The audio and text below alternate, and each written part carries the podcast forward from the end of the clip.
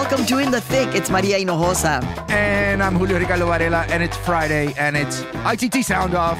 Yes, it's been almost a full week hmm. of looking at the Trump presidency being over. I mean, it's like for real. So that's our first topic Yeah. the continued undermining of the election and our democracy by a sitting American president. Yes. Okay? Yeah. It's been almost a week since Joe Biden was announced as the president elect. Yet we're still seeing like the denials from many Republican officials, from Senator Lindsey Graham to Secretary of State Mike Pompeo. there will be a smooth transition to a second Trump administration. All right, we're, we're ready. The, the world is watching what's taking place here. We're going to count all the votes. When the process is complete, there'll be electors selected. There's a process. The Constitution lays it out pretty clearly. Wow. which I kind of Wow. like Joe Biden's response to Mike Pompeo. He was like, Secretary of State Mike Pompeo. Just like, mm-hmm. Yeah. Now, they have yet, of course, because there is not proof of any kind of voter fraud. Nada. Trump, it's interesting to see how the media is slowly, you know, turning away from him. Trump continues to exist. It's not over. He's not conceding. But, you know, Canadian Prime Minister Justin Trudeau, UK Prime Minister Boris Johnson, his friend, you know, they have officially congratulated Biden. Yeah. By the way, I'm flying to Mexico today. Are you going to go tell him, the president? But you know, You the president of Mexico, my country that used to enjoy giving a finger to the United States, is now the president, an indigenous leftist man who has all kinds of love from people. It's mind boggling. But on this particular issue, he's like, Yeah. he will not recognize Biden until, quote, all legal issues are settled. Bueno, ¿sabes qué? Ay, por favor, AMLO, por favor. Pero por favor, coño, un par. Okay. now, even if Trump eventually does concede this, Yeah. and basically, you know, the New York Times is saying that, you know, everybody's like, yo, it's like, it's over, really, it's over. And Trump is still talking about running in 2024. And they're basically saying, like, yo, you can't run in 2024 and launch a television network. Basically, it's over. but let's just talk. I mean, this is becoming the the constant theme. We brought it up in the previous sound off for And like for the past four years. for the past four years. But hey, racist dog whistles that are happening as Republicans are continuing to undermine the election. Joe Biden, as of Friday morning, has gotten over 77 million votes, according to the Associated Press. And everyone's pretending to be shocked at this and trying to label all these votes as quote unquote illegal when we know it's cities with significant POC populations that help flip states like Pennsylvania, Michigan, and Wisconsin for Biden. I mean, it's like people are like, "How is this happening?" And I'm like, "Because America showed up, people.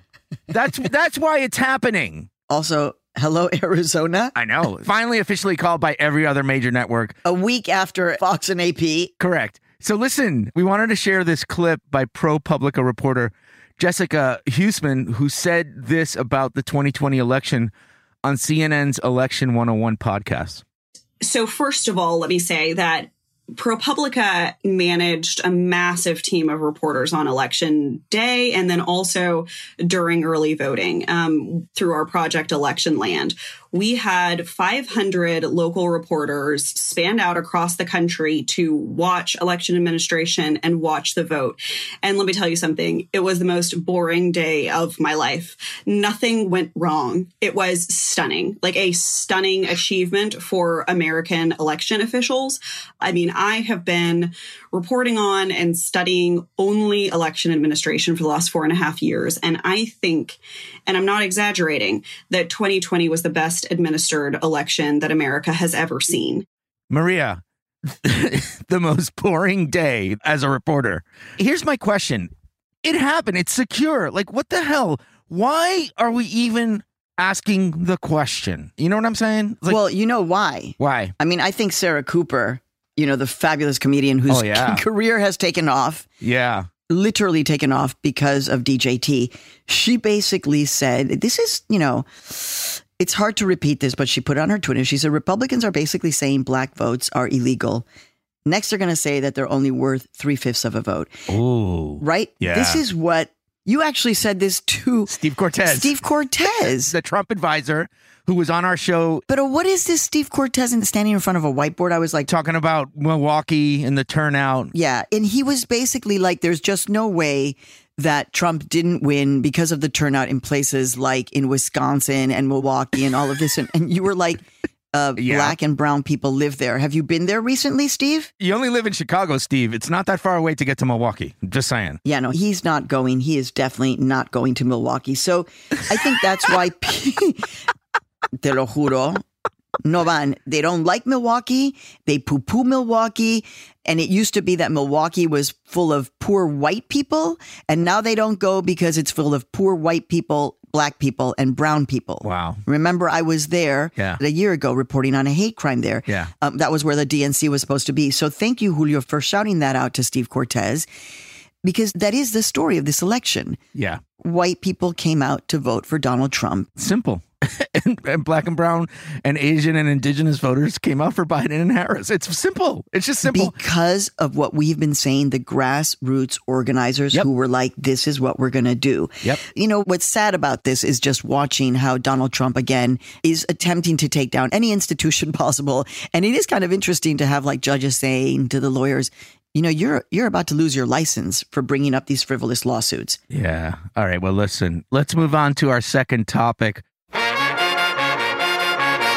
Because we want to keep pushing, even though democracy is being undermined, there is a Biden transition happening. So, this transition process is still currently stalled, but you know, it's established because, like we just said, Trump's refusal to concede. So, Emily Murphy, who's a Trump appointee and the administrator of the General Services Administration, she has to officially recognize Biden as the president elect to start the transition.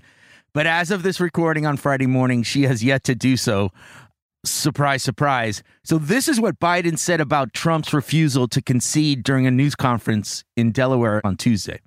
I just think it's an embarrassment, um, quite frankly. Uh, the only thing that, uh, how can I say this uh, tactfully? I, I think it will not help the president's legacy. So he was very understated. I thought he would just said, like, come on, man. You know how he always does that. But in the meantime, Biden is still going ahead. He's forming his team. It's led by Delaware Senator Ted Kaufman. While he waits for the process to officially begin, he's already announced the coronavirus task force on Monday, which is likely going to become part of his COVID 19 team that's going to push for the legislation in his first 100 days. Immigration reform is also part of his 100 days plan, which mm. essentially is just reversing everything Trump did from family separation to the Muslim ban We shall see. and returning to Obama era policies. And I'm like, we shall see. okay. Obama era policies were so fucked up for immigrants and Latinos. I'm sorry. No, you're speaking the truth. I mean, you already saw that there are activists who are pushing back because Cecilia Munoz, who won a Genius Award from the MacArthur Foundation for her work on behalf of immigrants, the daughter of Bolivian immigrants, was basically the person who oversaw Barack Obama's policies of increasing and allowing deportations and family separations. You know, I understand that politics is difficult, but this is exactly what this moment is saying to people. It's like, Right. what do you stand for? right. And I think that is the only, you know, really powerful thing that's happening this moment. And is that, you know, people are like, we got you. We're going to be watching you. So The accountability, because Cecilia Munoz has been named, like, she's a key member. she's on the transition team. Yeah, she's on the Biden immigration and every immigrant rights organization lawyer that I have spoken to in the last week and a half to a person is like, can we pick somebody else? I'm, I'm just being honest. Can we pick somebody else? So, And so this is where, again, I don't think I told you this, Julio, but I had a moment on Sunday morning when I was sitting at the lake in Connecticut and I was just like, you know, looking at the sky. yeah. And I was like, you know what? Maybe our journalism had an impact. Maybe in the thick and Latino USA and Latino Rebels had an impact. Yeah, I think so. And in this sense, I'm just putting it back because, you know, we're journalists. We are not activists. So I put this back on the people who listen. This is up to you. Whether or not Joe Biden and Kamala Harris do what they say they're going to do is up to you. We will push, Yeah. But it's up to you. Yeah. Is all I'm saying. And y'all kind of showed up for the election. So that's what I'm saying. Like, you know, please. Yeah. I do think this issue, like, it has been an ongoing theme that we've asked, right? That, yes, we're going to push this, we're going to come out in record numbers, but we're also going to hold you accountable. And I think even with all this transition talk, and I know people are like, well, he hasn't conceded. Don't fall into that trap. You know, this is what people said they were going to do. And that's what democracy is all about. All right. So our final topic is Ay, mi gente, my people. I'm so sad that we have to give yet again another update on the coronavirus, you know, and it's like sunny, sunny, sunny. And then it's like, oh no, it's not. Cases are continuing to surge across the country. More states are going back into shutdown mode. I mean, I haven't left shutdown mode. Right now, there are 10.5 million cases nationwide. Over 240,000 people have died. There will be more deaths, sadly. In New York, where it seemed that the spread was getting under control, Governor Cuomo, he's back announcing new restrictions on indoor gatherings, curfews for restaurants and bars beginning Friday.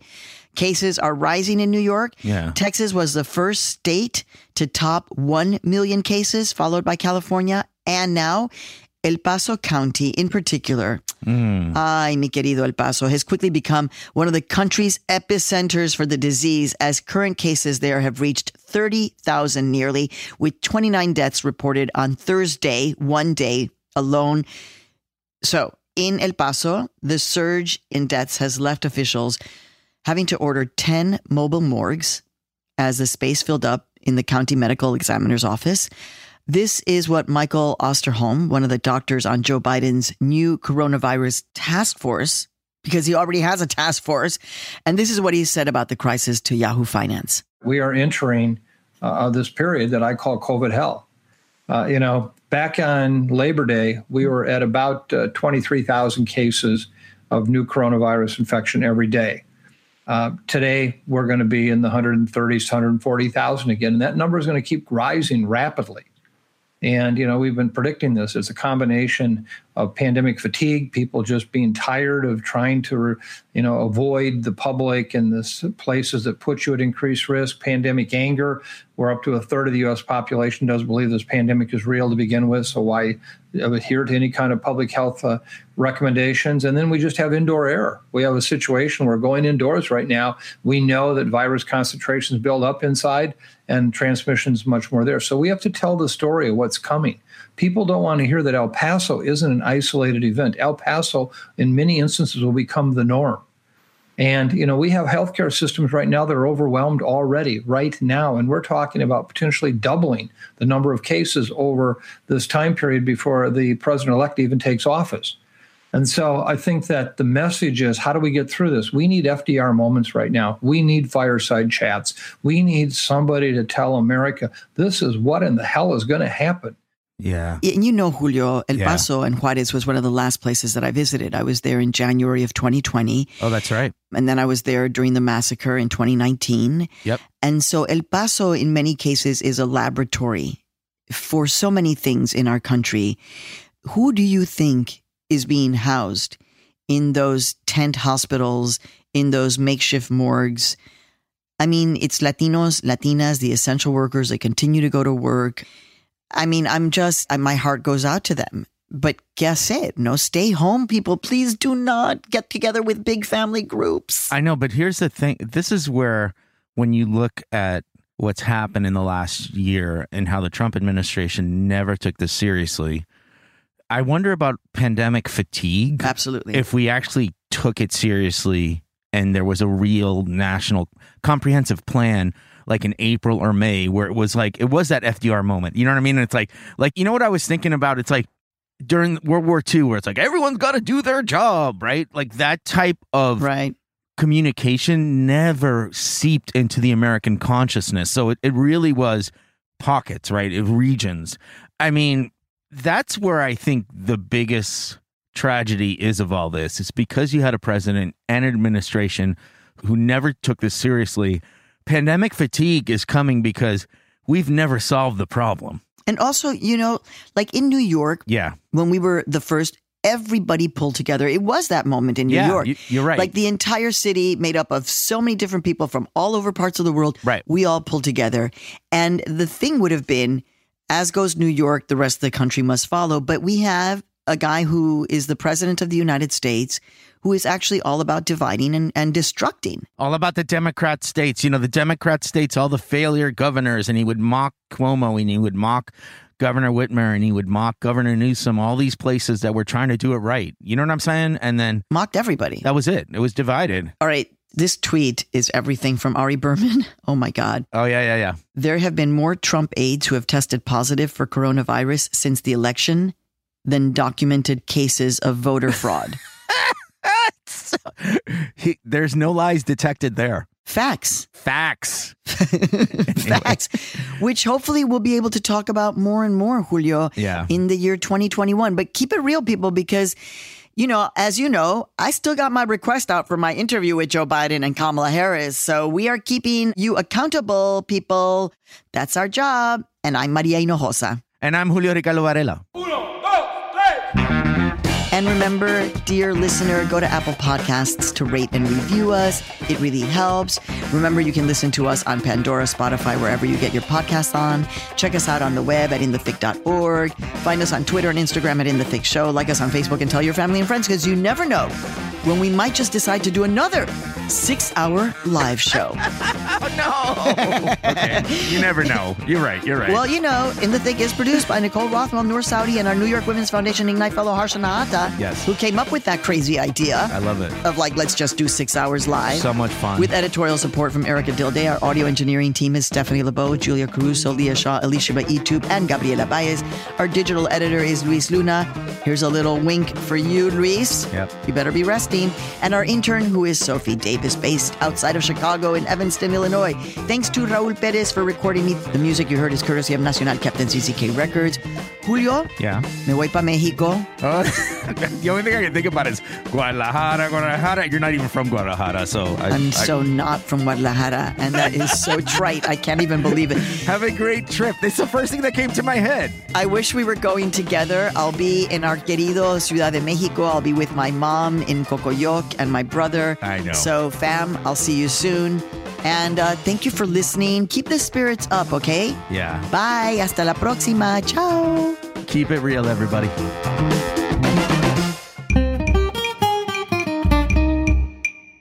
The opinions expressed by the guests and contributors in this podcast are their own and do not necessarily reflect the views of Futuro Media or its employees.